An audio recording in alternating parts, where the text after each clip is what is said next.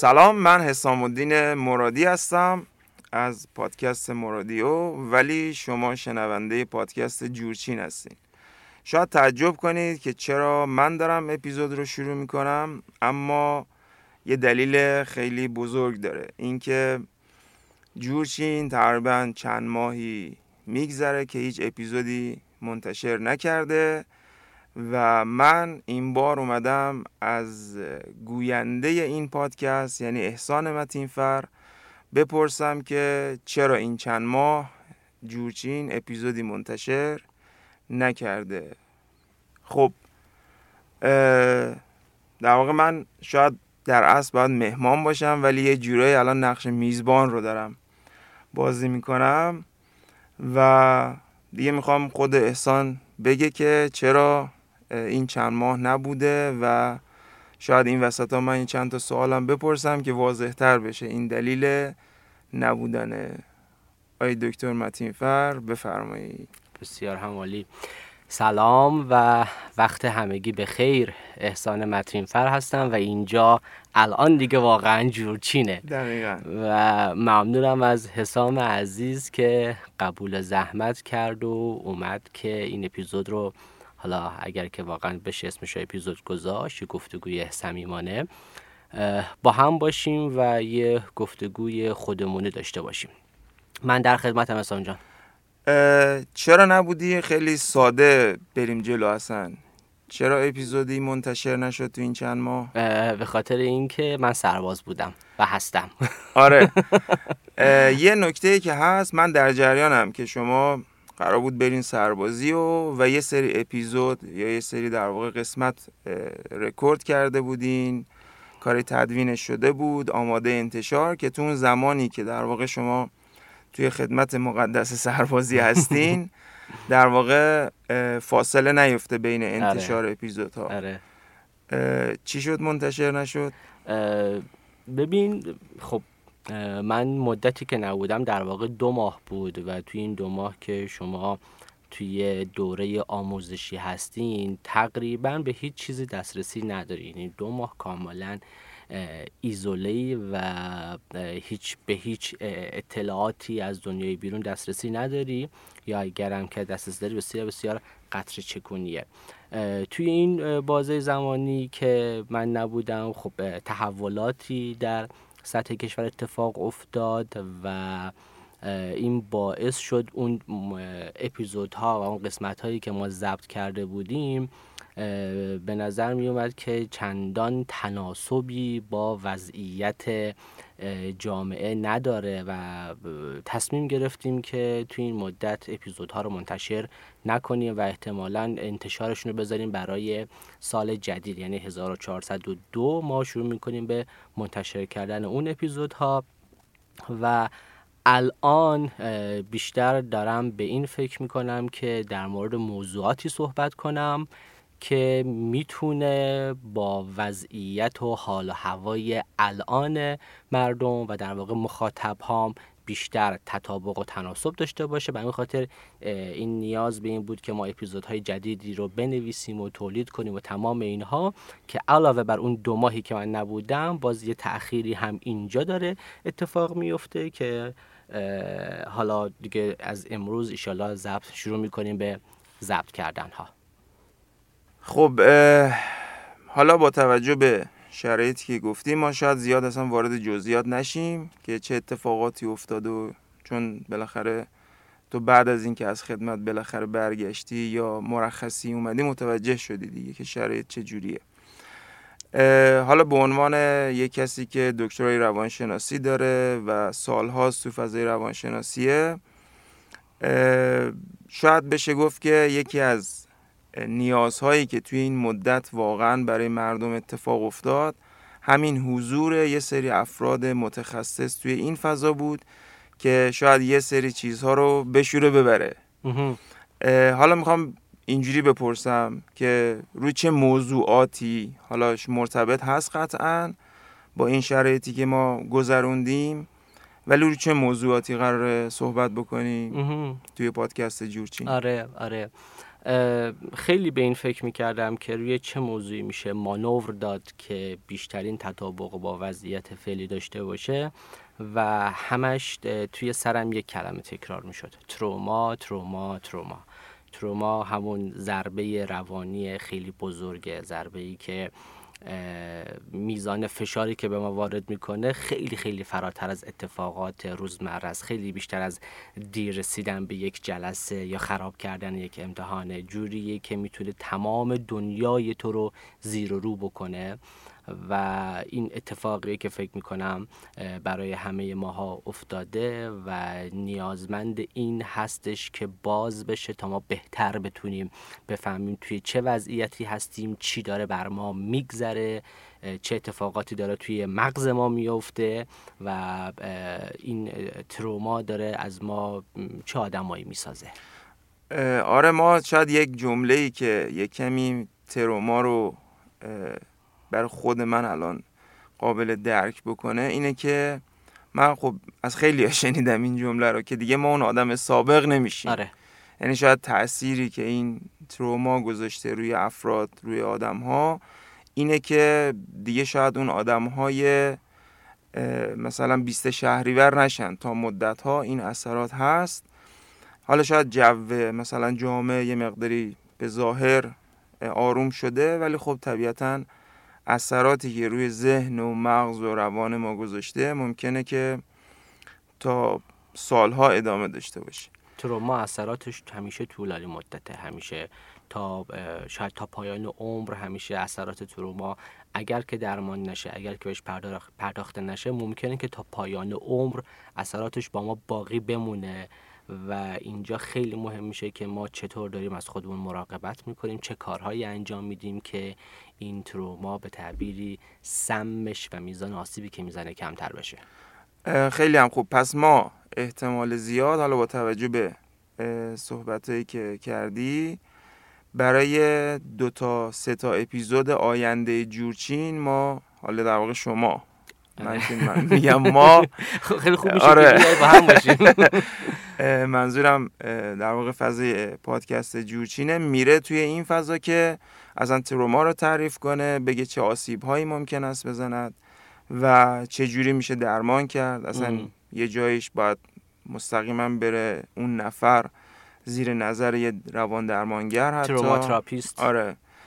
و و افرادی که در واقع جورچین رو توی این یکی دو تا سه تا اپیزود آینده دنبال بکنن احتمال این که یه مقداری از اون دوز تاثیر تروما توشون کم بشه هست. درسته؟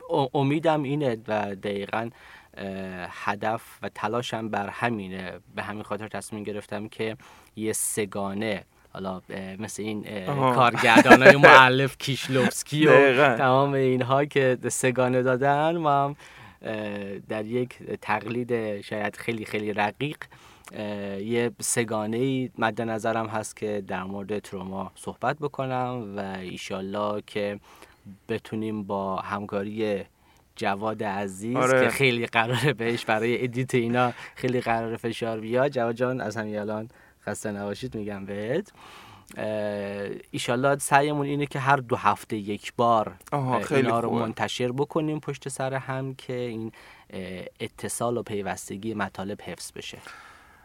خیلی خوبه. من خودم دیگه شخصا سوالی در مورد جورچین ندارم.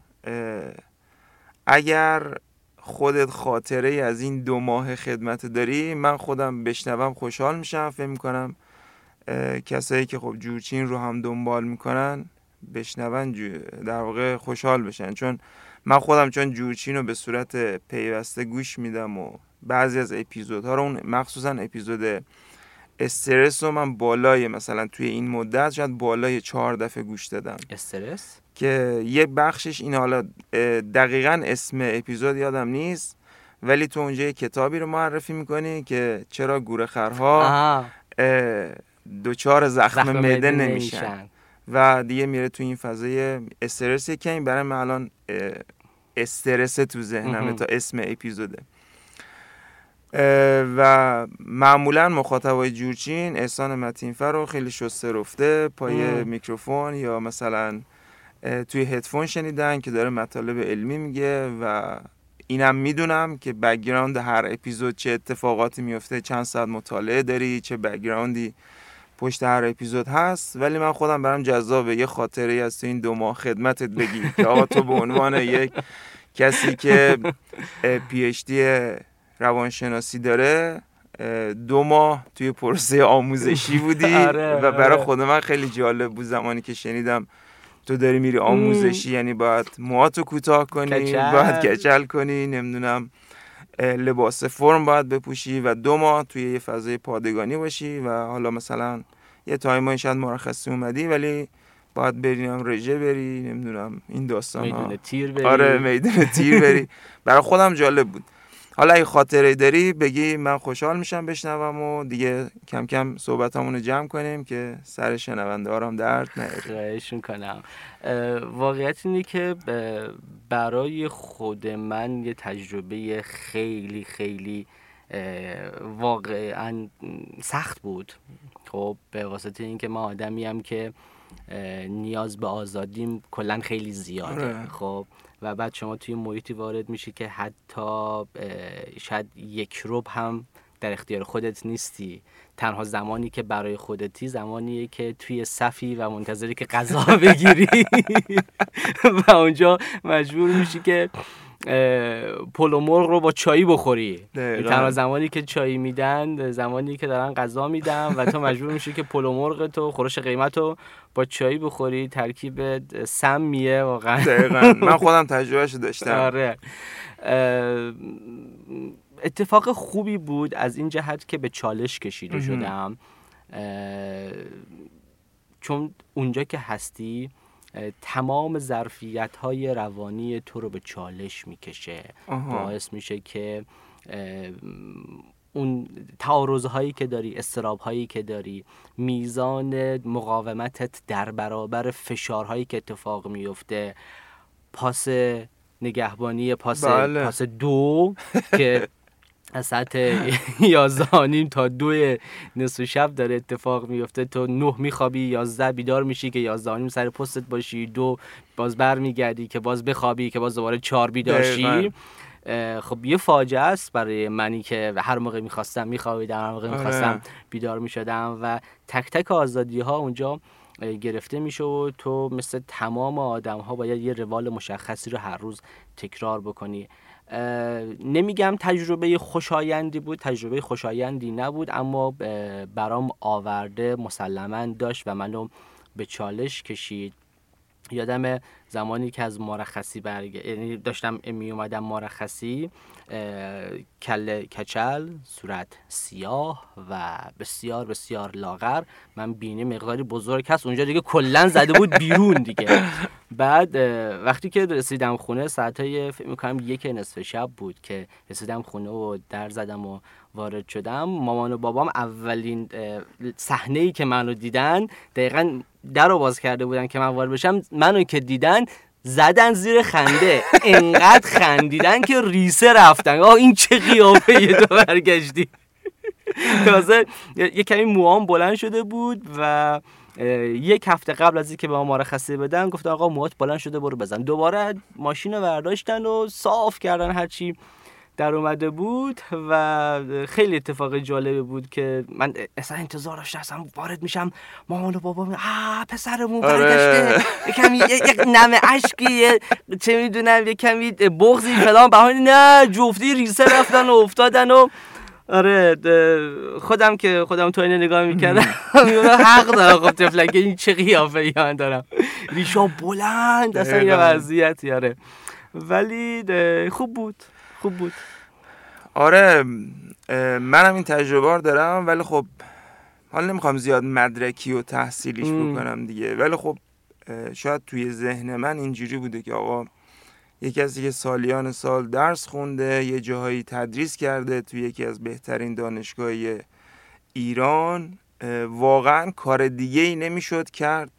یعنی شاید برنامه دیگه ای برای یه نفری که تجربه تحصیلی زیادی داره تجربه درمان زیادی داره تجربه تدریس زیادی داره.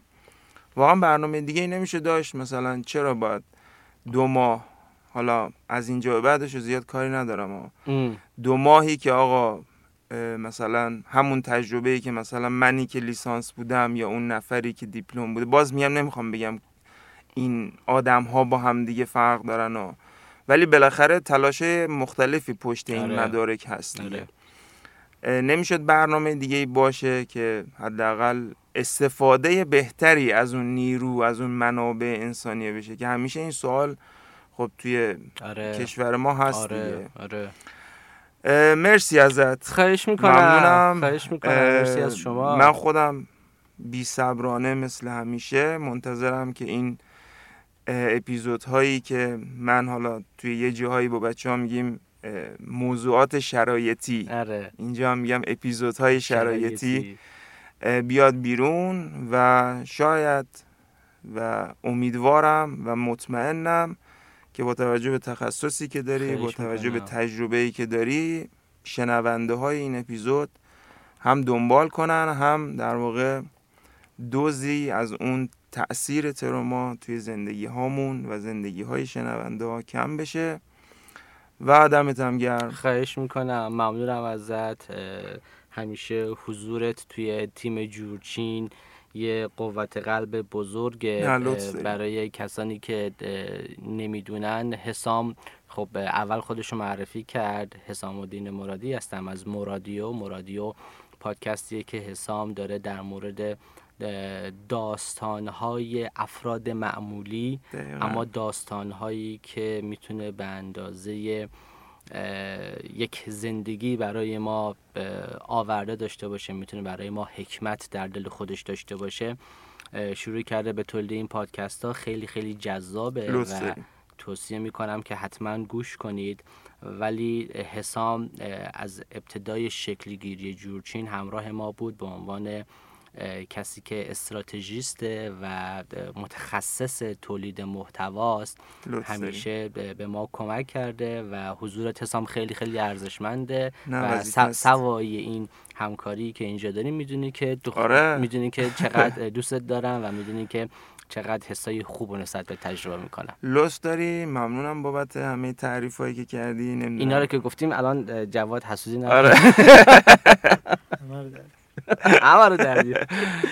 لطف داری نسبت به حالا جدا از این پروسه های کاری و جورچین و نمی‌دونم بحث استراتژی و محتوا و این. داستان ها یه رابطه دوستی بین من و تو توی بازه زمانی کمی شاید شکل آره. گرفت که عمق زیادی داره در نظر من متقابل آره. متقابل ممنونم ازت. من ازت ممنونم. مرسی که اومدی. امیدوارم که جورچین و سالیان سال داشته باشی داشته باشیم با هم دیگه کنار هم دیگه و جواد هم که خب در واقع کوردینیتور این ماجراست آره. باشه و بریم جلو. اتفاقای خوبی برای جورچین احسان متینفر جواد و همه مردم ایران بیفته.